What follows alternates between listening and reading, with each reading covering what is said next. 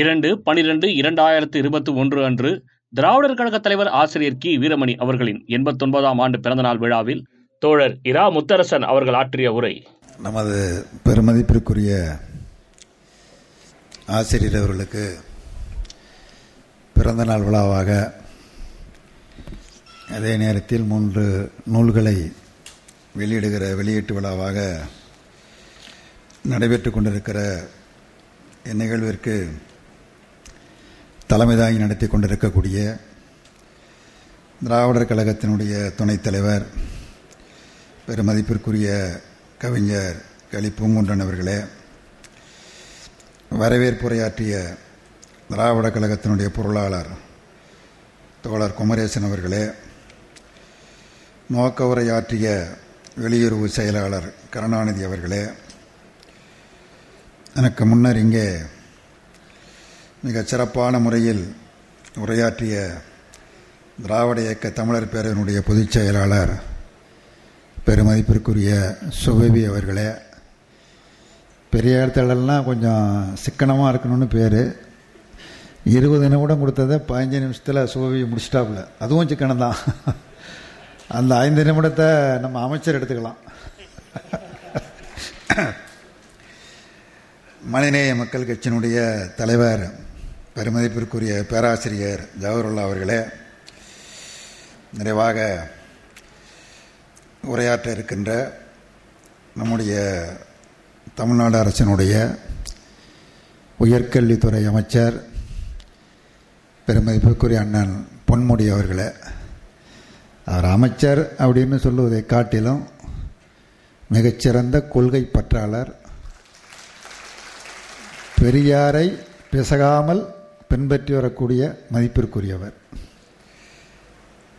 நிறைவாக ஏற்புரை நிகழ்த்த இருக்கிற மதிப்பிற்குரிய ஆசிரியர் அவர்களே இணைப்புரையாற்றி கொண்டிருக்கிற பிரின்ஸ் அவர்களே நன்றியுரையாற்ற இருக்கிற இன்பகணி அவர்களே பத்திரிகை தொலைக்காட்சி நண்பர்களே தமிழ்நாடு முழுவதிலும் இருந்து வருகை இருந்திருக்கிற திராவிடர் கழக தோழர்களே தோழமை அமைப்புகளை சார்ந்த நண்பர்களே உடன் வந்திருக்கிற ஆசிரியருக்கு ரொம்ப விருப்பமாக இருக்கக்கூடிய முன்னாள் சட்டப்பேரவை உறுப்பினர் தோழர் பெரியசாமி அவர்களே நண்பர்களே எல்லோருக்கும் வணக்கம். தந்தைக்கு பிறந்த நாள் மகன் வாழ்த்த வந்திருக்கிறேன். இப்போ மட்டும் இல்லை எப்பொழுதும் அப்படி தான் சொல்லுவது. எல்லோருக்கும் முன்மாதிரியாக மட்டுமல்ல அரசியலில் நெருக்கடி ஏற்படுகிற பொழுது அவருடைய உதவி எங்களுக்கு தேவைப்படுகிறது. தேர்தலில் போட்டி போடுற கட்சி இல்லை திராவிடர் கழகம். ஆனால் தேர்தலில் யார் வரக்கூடாது என்பதில் மிக உறுதியான முடிவெடுத்து அது வெற்றி பெற வேண்டும் என்பதற்காக மிகச்சிறப்பாக பங்கு பணியாற்றக்கூடியவர் நம்முடைய ஆசிரியர். இந்த பிறந்த நாளை கொண்டாடுகிற பொழுது நூலை வெளியிடுகிற ஒரு பெரிய வாய்ப்பு. வாழ்வியல் சிந்தனைகள் தொகுதி பதினாறு ஏற்கனவே பதினைந்து வந்திருக்கிறது. அடுத்து பதினாறாவது நூலை வெளியிடுகிற ஒரு அரிய வாய்ப்பு அளிக்கப்பட்டிருப்பது எப்படி இருக்குது என்று சொன்னால் ஆசிரியரும் அம்மா அவர்களும் அமெரிக்கா சென்றிருந்த பொழுது அங்கே ஒரு நிகழ்ச்சியில் குன்றக்குடி அடிகளாரும் பங்கேற்கிற நிகழ்ச்சி. அடிகளார் வந்திருக்கிறார். அந்த நிகழ்ச்சிக்கு ஆசிரியரும் அம்மா அவர்களும் சென்றிருந்த பொழுது அடிகளார் எப்படி ஆடை அடிவார் என்பது எல்லோருக்கும் தெரியும். மேல் சட்டை அணிய மாட்டார்கள். மட விதிப்படி. மேலே ஒரு காவி துண்டு தான் அனுப்பிச்சிருப்பாங்க. அம்மா சொல்லியிருக்கிறாங்க ரொம்ப கடுமையான குளிரில் ஐயா அப்படி இருக்காங்களேன்ட்டு. அதுக்கு ஆசிரியர் சாமிக்கு ரொம்ப குளிர்விட்டு போச்சு. வாழ்வியல் சிந்தனையில் இருக்கிறதா அது. சாமிக்கு ரொம்ப குளிர்விட்டு போச்சு என்று சொன்ன பொழுது சாமி அவர்களும் அதை மகிழ்ச்சியோடு ஏற்றுக்கொண்டு சிரித்து கொண்டு ஆசிரியரை முதியில் செல்லமாக தட்டி கொடுத்திருக்கிறார். அதுபோல் வாழ்வியல் சிந்தனை எங்கே வெளியிடுவது? நான் வெளியிடுகிற அந்த வாய்ப்பு என்பது அடிகளார் எப்படி ஆசிரியர் முதுகில் செல்லமாக தட்டினாரோ அதே போல் என்னுடைய முதுகில் ஆசிரியர் செல்லமாக தட்டுவதாக கருதுகிறேன். அந்த வாய்ப்பை நான் அப்படி பார்க்கிறேன். இந்த நூலை எழுதுகிற பொழுது ஆசிரியர் படிக்கணும்னு திரும்ப திரும்ப அவர் வற்புறுத்தி சொல்வார். எல்லா மேடைகளையும் சொல்வார். அதை படிங்க இதை படிங்க இந்த புஸ்தகத்தை படிங்க அந்த புஸ்தத்தை படிங்கன்ட்டு எல்லாம் எனக்கு முன்னேறி பேசியர் இருவரும் குறிப்பிட்டதை போல ஆதாரமாக சொல்லி அதை எல்லாம் படிக்க வேண்டும் என்று வற்புறுத்துவார். ஒரு ஏக்கம் இருக்குது. படிக்காதுன்னு சொல்கிற ஒரு ஏக்கம் ஒன்று இருக்குது நாட்டில் இது படி அப்படின்னு சொல்கிற ஏக்கம். படிங்கன்னு சொல்கிறார் இந்த வாழ்வியல் சிந்தனையை சொல்லுகிற பொழுது ஏராளமான செய்திகள் சொல்லப்பட்டிருக்கு. குறிப்பாக பலருடைய சிறப்புகளை பற்றியெல்லாம் சொல்லி அதிலிருந்து மேற்கோள் காட்டி இது பின்பற்றலாம் என்கிற முறையில் அதில் சொல்லப்பட்டிருக்கிறது. இதை சொல்லுகிற பொழுது இந்த நூலை கற்பவர்கள் படிப்பவர்கள் அதை படித்து முடிந்ததை பின்பற்றினால் நல்லது. நோக்கம் அதுதான். தங்களுடைய சொந்த வாழ்க்கையில் இவைகளெல்லாம் பின்பற்ற வேண்டும் என்று சொல்லுகிறார். இதே மாதிரி தொடக்கத்திலேயே இந்த நூல் வெளியுறுவதற்கு காரணமாக யாரெல்லாம் இருந்தார்கள் என்று மறவாமல் அவர்களெல்லாம் சொல்லி அவர்களுக்கெல்லாம் நன்றி தெரிவித்துத்தான் தொடங்குகிறார். இதில் கவி பேரரசு வாழ்வியல் வழிகாட்டி என்கிற தலைப்பிலேயே இந்த நூல் குறித்து எழுதியிருக்கிறார். மிகச் சிறப்பான முறையில் எழுதியிருக்கிறார். அவர் எழுதுகிற பொழுது ஆசிரியரை பகுத்தறிவு பெருமகனை பாராட்டி பாராட்டி நாம் பாதுகாக்க வேண்டும். என்று குறிப்பிட்டு சொல்லி ஆசிரியர் கே. வீரமணி வாராது போல் வந்த மாமணி என்று குறிப்பிட்டு சொல்லியிருக்கிறார். அதில் நான் படித்ததில் அதில் ஒரு புது விஷயம். படிக்க படிக்க புதிய செய்திகள் வந்து கொண்டே இருக்கும். கிணற்றில் நீர் ஊறுறது மாதிரி. நாம் சுறுசுறுப்பாக இருக்கிறது பார்த்து தேனியை தான் எல்லாரும் உதாரணமாக சொல்லுவாங்க. தேனியை போல் சுறுசுறுப்பாக இருக்கிறார் அப்படின்னு. கவியரசு வைரமுத்து என்ன சொல்கிறாருன்னா அணில் வாழுங்கிறார் இது எனக்கு ஒரு புது செய்தி இது. அணிலை நமக்கு எல்லாருக்குமே நல்லா தெரியும்.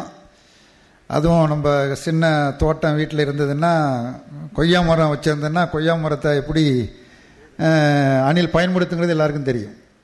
அது கொஞ்சம் பழுக்கிற மாதிரி இருக்கும். நம்ம நாளைக்கு பறிச்சிக்கலான் இருப்போம். மறுநாள் போய் பார்த்தா அது நல்லா பழுத்து இருக்கும் ஆனால் பறித்தோம்னா தோல் மட்டும்தான் இருக்கும். உள்ளே இருக்கிறது அணில் குடஞ்சி எடுத்துகிட்டு போயிடும் ஆனால் அது வாழை ஆடிக்கிட்டே இருக்கும். பார்த்துருக்குறேன் நானும் வாழை ஆடிக்கிட்டே இருக்கும் அப்படிங்கிறத நானும் பார்த்துருக்குறேன். ஆனால் அது ஒரு சுறுசுறுப்பான வேலைன்னு என்னால் யூகிக்க முடியல. கவி பேரரசு ஆசிரியரை அணில் வாளுங்கிறார்.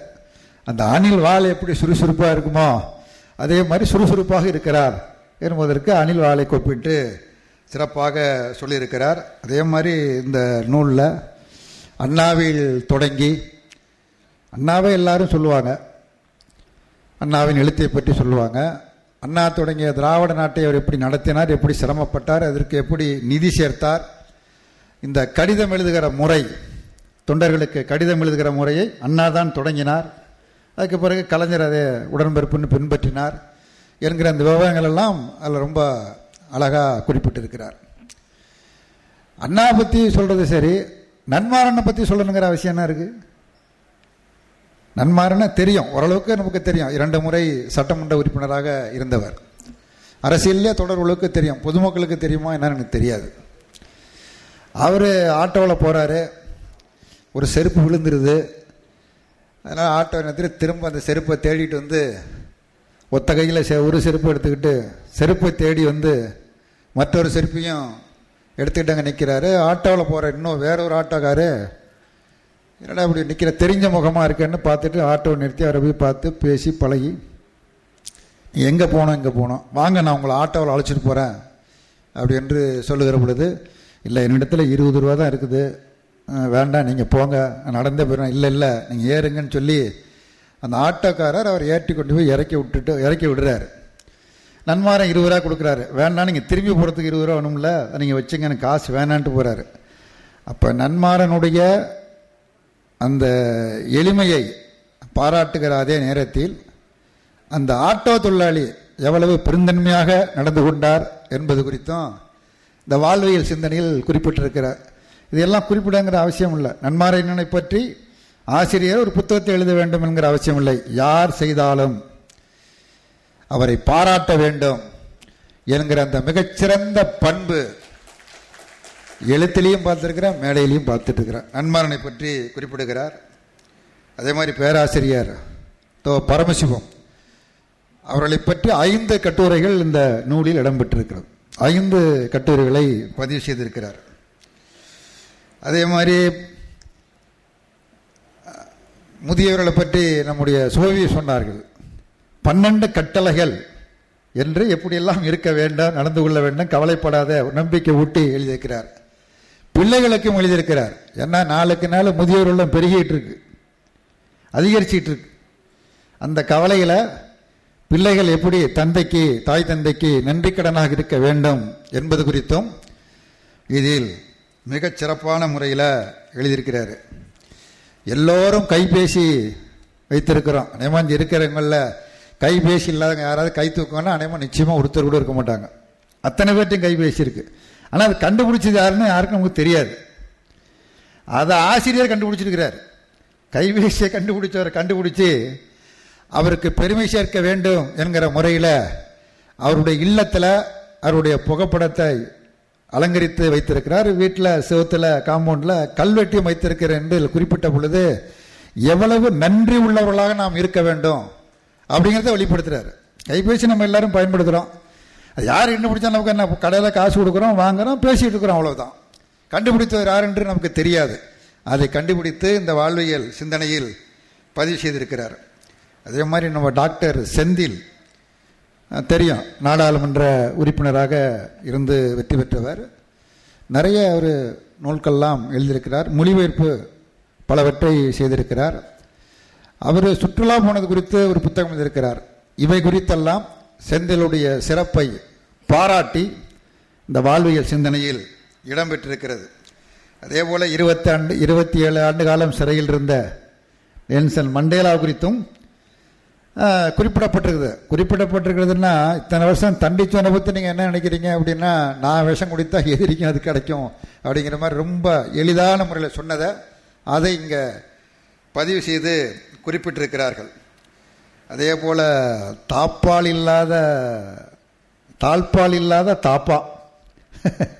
அவர் எழுதிய பின்னோக்கி பார்க்கிறேன் என்று புத்தகத்திலிருந்து சில செய்திகளை எடுத்து பெரியார் திலக்கம் திடலுக்கும் தத்தோழர் தாப்பாவுக்கும் உள்ள உறவை இந்த கவிஞர் சொல்லும் பொழுது கூட சொன்னார். நடக்கிற அனைத்து நிகழ்ச்சிகளிலும் தாப்பாண்டியன் பங்கேற்பார். என்று குறிப்பிட்டார்கள். அதில் இருக்கிற அதில் சில சுவையான செய்திகள்லாம் இருக்குது. அதில் ஒரு செய்தி என்னென்னா தோழர் தாப்பாண்டியன் படிச்சுட்டு அப்புறம் கொஞ்ச நாள் அழகப்பா கல்லூரியில் பேராசிரியர் இருந்தார். அப்புறம் பிறகு சென்னைக்கு வந்து வழக்கறிஞராக பணியாற்றிட்டு இருந்தார். அப்புறம் வழக்கறிஞர் தொழிலை விட்டுட்டார்.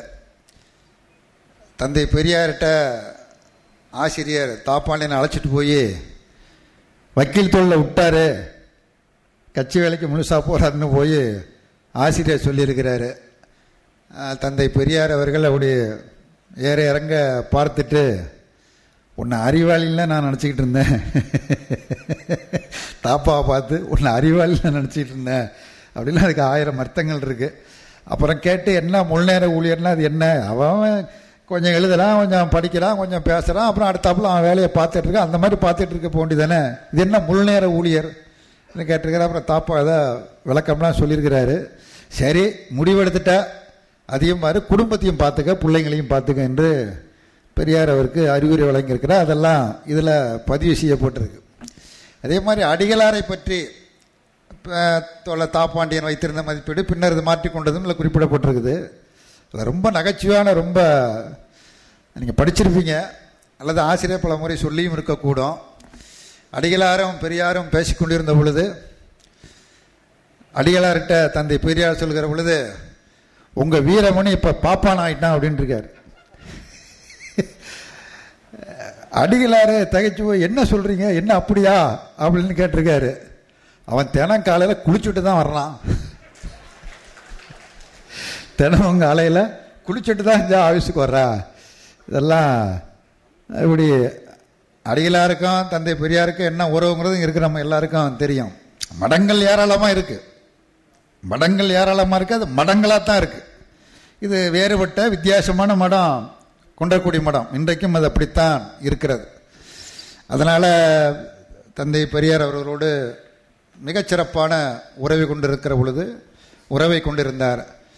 ஆசிரியரை பற்றி குறிப்பிடுகிற பொழுது தந்தை பெரியார் இல்லாத நிலையில் அன்னை மணியம்மை இல்லாத நிலையில் அது வெறிச்சோடி போய்விடாமல் அது வெற்றிடமாக இல்லாமல் அதை கட்டி காப்பாற்றி வருகிறார் நண்பர் வீரமணி என்று அடிகளார் பாராட்டி குறிப்பிடுகிற செய்தியும் இதில் இடம்பெற்றிருக்கிறது என்பதையும் தெரிவித்து குழந்தை எஸ்ஆர் ராதா பொதுவாக தெரியும் நமக்கு. அவர் அமைச்சராக இருந்தவர் தமிழ்நாட்டில் அமைச்சராக இருந்தவர். அவர் கும்பகோணத்துக்கு தந்தை பெரியார் அழைத்து நிகழ்ச்சி நடத்தியது. அது படிக்கிற பொழுது ரொம்ப நெகிழ்வாக இருந்தது. ஏன்னா அவர் திமுக.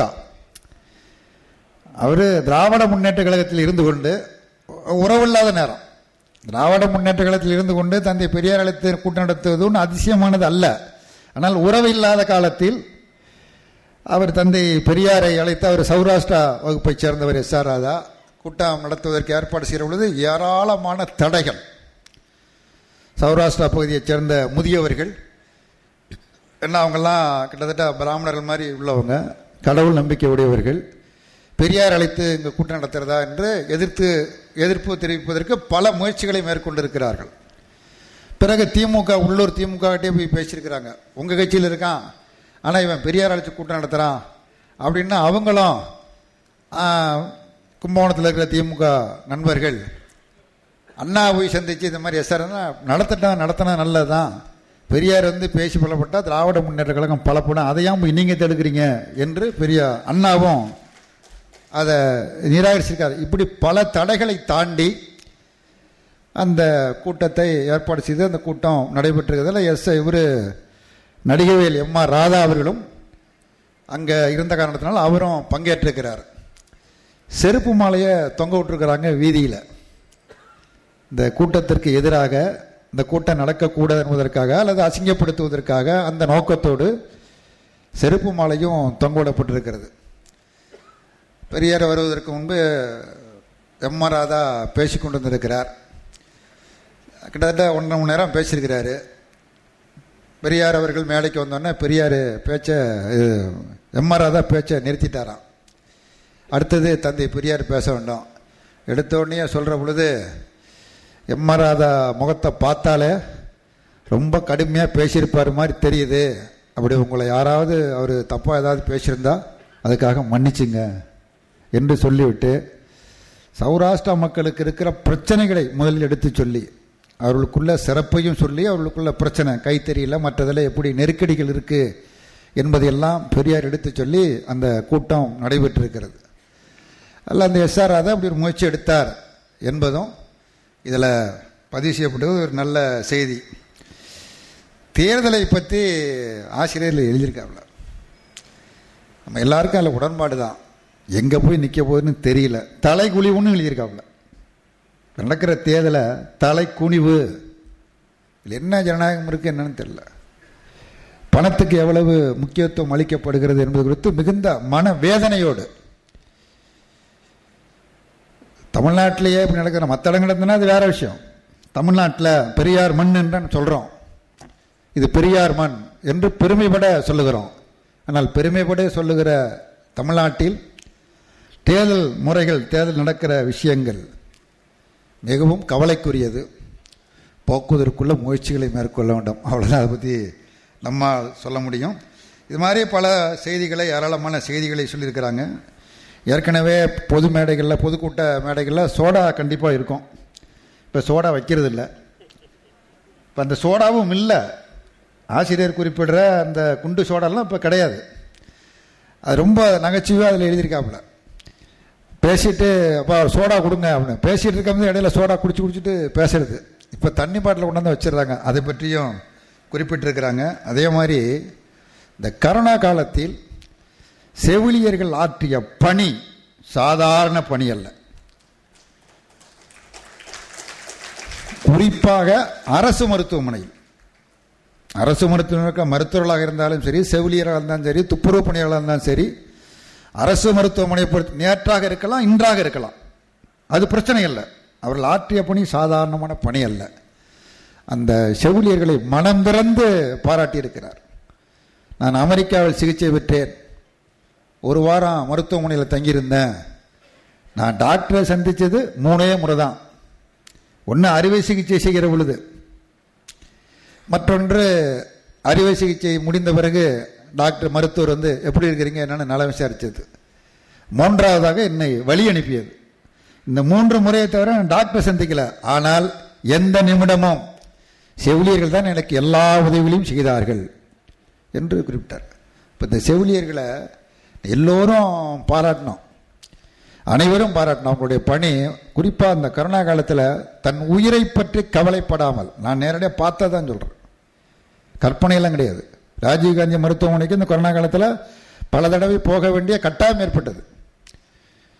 அப்படி போகிற பொழுது அவர் கொரோனா நோயாளி அந்த ட்ரிச்சரில் போட்டு தள்ளிட்டு போகிறது செவிலியர் தான் தள்ளிட்டு போகிறாங்க கையை பிடிச்சி அழைச்சிட்டு போகிறாங்க அப்படிப்பட்ட இந்த செவிலியர்களை மனந்திறந்து நம்முடைய ஆசிரியர் பாராட்டியிருக்கிறார்கள். தமிழ்நாட்டில் திராவிட முன்னேற்ற கழகத்தின் பொறுப்பேற்று சில மாதங்கள் ஆகிறது. ஆட்சி பொறுப்பேற்ற உடனே நெருக்கடி மற்றதெல்லாம் வேறு விஷயம். முதன் முதல்ல தலைமைச் செயலாளராக இறையன்பு என்று அறிவித்த பொழுது தமிழகமே வரவேற்றது. யாரும் எதிர்பார்க்கல.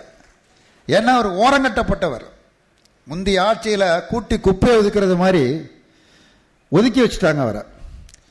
ஆனால் அவரை தலைமைச் செயலாளர் அவர் நல்ல எழுத்தாளர்னு எல்லாருக்கும் தெரியும். ஏராளமான புஸ்தகங்களை எல்லாம் எழுதியிருக்கிறார். ஆசிரியர் அந்த இறையம்பை பற்றி குறிப்பிட்டு அவர் என்ன பண்ணுறாரு பொறுப்புக்கு வந்தோடனே யாரும் நான் எழுதின புஸ்தகத்தை வாங்கி எங்கேயும் கொடுக்கக்கூடாது அப்படிங்கிறாரு. வேற ஆளுனா என்ன நினைப்பாங்கன்னா என் புஸ்தகம் வைக்கிறது உனக்கு தெரியும்லன்னு சொல்லி விட்டுவாங்க அப்படி க அது அப்படி தாடமாடியாக சொல்லி விடுவாங்க. அந்த மாதிரி ஒரு நேர்மையான அதிகாரி. ஒரு நேர்மையான அதிகாரியை பாராட்ட வேண்டும் ஊக்குவிக்க வேண்டும். இறையன்பு போன்றவர்களை பாராட்டி ஊக்குவித்து செய்ய வேண்டும். அந்த முறையில் இறையன்பு பற்றி எழுதியிருக்கிறார்கள். வள்ளிக்கண்ணனை பற்றி எழுதியிருக்கிறார்கள். தங்கதுரை மின்சார வாரியத்தில் பணியாற்றியவர். அவர் வேலையை பற்றி மற்றதை பற்றி கவலைப்படாமல் பெரியாருடைய பிறந்த நல்ல ஒரு படத்தை வச்சு கூட்டம் நடத்தினங்கிறது ஒரு முயற்சி இருக்கிறாரு அங்கே இருக்கிற அதிகார வர்க்கம் தடுக்குது. அதில் ஆசிரியர் போய் அதில் பங்கேற்றுக்கிறார். ஏறத்தாழ ஒன்றரை மணி நேரம் ஆசிரியர் அங்கே உரையாற்றுகிறார். யார் தடுத்தாங்களோ அவங்க பிறகு விருந்து வைக்கிறாங்க. அந்த தங்கத்தினுடைய முயற்சி அவர் அரசு பணியில் இருக்கார். அரசு பணியில் இருக்கிறவருக்கு நெருக்கடி வரும். எதை பற்றியும் கவலைப்படாமல் பெரியாருடைய பிறந்த நாளை கொண்டாடி இருக்கிறார் என்கிற அந்த செய்தி அரசு பணியில் இருந்தாலும் செய்ய வேண்டியதை செய்ய வேண்டும் என்கிற அந்த உணர்வை ஏற்படுத்துவதாக அது அமைந்திருக்கிறது. அதே மாதிரி நிறையா இருக்குது. நிறையா நான் சொல்லிக்கிட்டே போகலாம். நேரம் ஆகிட்டது மற்றவங்களை போல் நாளும் சுருக்க முடியும். அநேகமாக என் நிமிஷம் வந்து கொஞ்சம் தாண்டின்னு நினைக்கிறேன். அதனால் சுருக்கமாக முடிச்சுக்கிறது தான் நல்லது. கடைசி கட்டுரையில் இந்த வாழ்வியல் சிந்தனையில் என்எஸ் கிருஷ்ணா அதே மாதிரி சிவாஜி கணேசன் இவங்களுடைய பாடல் ஒன்று ரொம்ப முக்கியமாக இடம்பெற்றிருக்குது. டேப் அடிச்சுட்டு பாடுறதும் இடம்பெற்றிருக்குது.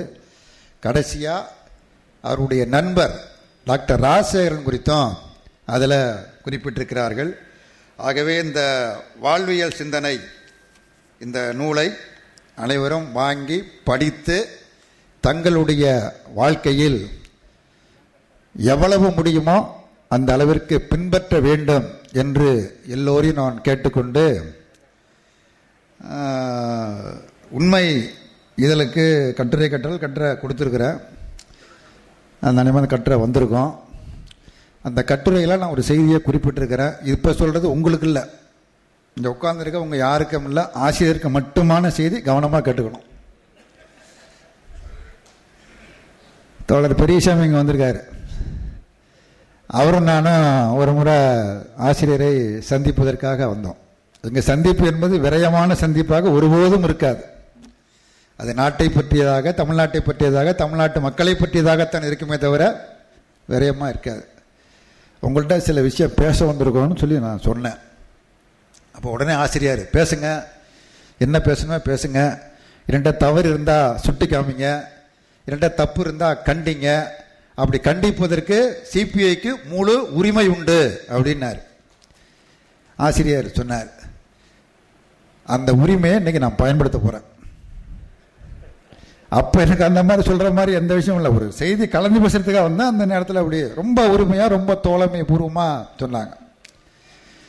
என்ன கேட்க விரும்புகிறேன் அப்படின்னா திராவிடர் கழகத்தில் இருக்கிற ஒவ்வொரு தொண்டரும் அது இளைஞராக இருந்தாலும் மாணவராக இருந்தாலும் முதியவராக இருந்தாலும் பெண்களாக இருந்தாலும் அர்ப்பணிப்பு உணர்வோடு உள்ள உணர்வுபூர்வமான ஆற்றல் மிக்க தொண்டர்கள். நான் நேராக பலமுறை நேராக நான் பார்த்துருக்கிறேன். இப்படியாப்பட்ட தொண்டர்களை கொண்ட அமைப்பு. இந்த சமூகத்தை மாற்றி அமைத்தே தீர வேண்டும் என்கிற லட்சியத்தை தவிர வேறு லட்சியம் கிடையாது. இப்போ நான் இருக்கிற கட்சி அண்ணன் பொன்முடியவர்கள் இருக்கிற கட்சி பஞ்சாயத்து தலைவர் ஆகணும் சட்டமன்ற உறுப்பினர் ஆகணும் நாடாளுமன்ற உறுப்பினர் ஆகணும் அமைச்சர் ஆகணும் இப்படி பல கனவுகள் இருக்கும் தொண்டர்களுக்கு. இதுக்கு நேர் மாறா எந்த எதிர்பார்ப்பும் இல்லை. பார்த்தா ஒவ்வொரு தடவையும் நூல்கள் வெளியிடுகிற பொழுது வரிசையாக நின்று வந்து பணத்தை கொடுத்து வாங்கிட்டு போகிறாங்க நிதி கொடுக்குறாங்க. விடுதலை சந்தா. பார்த்தா நிறையா கொடுக்குறாங்க. ஒருத்த நாடு பார்த்தா நிறையா கொடுத்துருக்குறாங்க. ஒருத்த நாடு நிறையா கொடுக்குறாங்க. பல பேர் கொடுக்குறாங்க. ஆனால் எந்த எதிர்பார்ப்புகளும் கிடையாது. அப்படிப்பட்ட தொண்டர்கள் நிரம்பிய ஒரு மகத்தான இயக்கம். இது அழியுமான அது அழியாது. இது வளர்ந்து கொண்டே தான் இருக்கும். விஞ்ஞானம் அழியாது. விஞ்ஞானம் மேலும் மேலும் வளர்ந்து கொண்டே தான் இருக்கும். அதே மாதிரி திராவிட இயக்கத்தை அழிக்க முடியாது. ஒரு கட்சியை முதல்ல அழிச்சிருவேன்னு சொல்கிறத முட்டாள்தனமானது. ஒரு கட்சியை அழி இருக்கவே கூடாது என்று சொல்லுவதோ விரும்புவதோ அல்லது அழிப்பேன் என்று சொல்வதோ முட்டாள்தனமானது பகுத்தறிவுக்கு ஒவ்வாதது விஞ்ஞானத்துக்கு புறம்பானது. ஒரு கட்சி சொன்னிச்சத காங்கிரஸ் இல்லாத இந்தியா கழகம் இல்லாத தமிழ்நாடு அப்படின்னு ஒரு கட்சி சொன்னிச்சு பகிரங்கமாக செவ்வொரு ஊராக எழுதிச்சது. ஒரு கட்சியே இருக்கக்கூடாதுங்கிறான் பாருங்க. அப்படின்னா எவ்வளவு சர்வாதிகாரம் மனசுக்குள்ளார ஓடிக்கிட்டு இருக்குன்னு அர்த்தம். இப்படிப்பட்ட சூழலில் நமக்கு என்ன தேவைன்னா ஆசிரியர் தேவை நமக்கு தேவை. ஆசிரியர் அவருக்கு தேவையில்லாமல் இருக்கலாம். ஆசிரியர் நமக்கு தேவை. கொரோனா பாதிப்பு என்ற செய்தி வந்த பொழுது தமிழகம் துடித்தது. பதறி போச்சு. ரயிலில் வந்துட்டு இருக்கும்போது பழனிசாமி தான் கூட்டி சொன்னார். இந்த மாதிரி கொரோனாவும் அட்மிஷன் இருக்காங்க அப்புறம் கவிஞருக்கு ஃபோன் பண்ணி கேட்டேன் இல்லை நெகட்டிவ் வந்துருச்சு. அம்மாவுக்கு இருக்கு ஒன்றும் பிரச்சனை இல்லைன்னு ஆறுதலாக செய்திகளை சொன்னார். பதறி போனோம்.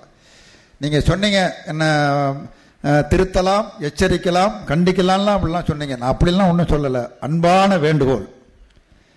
பணிவான வேண்டுகோள். தோழமை உணர்வோடு உரிய வேண்டுகோள். தயவு செய்து சுற்றுப்பயணத்தை சுருக்குங்கள். நீங்க இருந்த இடத்துல இருந்து கட்டளையை போட்டா கட்டளை நிறைவேற்றுறதுக்கு ஆயிரக்கணக்கான தொண்டர்கள் காத்துட்டு இருக்கிறாங்க திராவிட கழக தோழர்கள் பல பேர் என்ன சொல்றாங்க நாங்கள் சொன்ன ஆசிரியர் கேட்க மாட்டேங்கிற நீங்க சொல்லுங்க. நாங்க சொன்னா கேட்க மாட்டேங்கிறாப்புல. அணில் வாழ் மாதிரி ஆடிட்டு இருக்காரு கேட்க மாட்டேங்கிறாப்புல நீங்க சொல்லுங்கிறாங்க.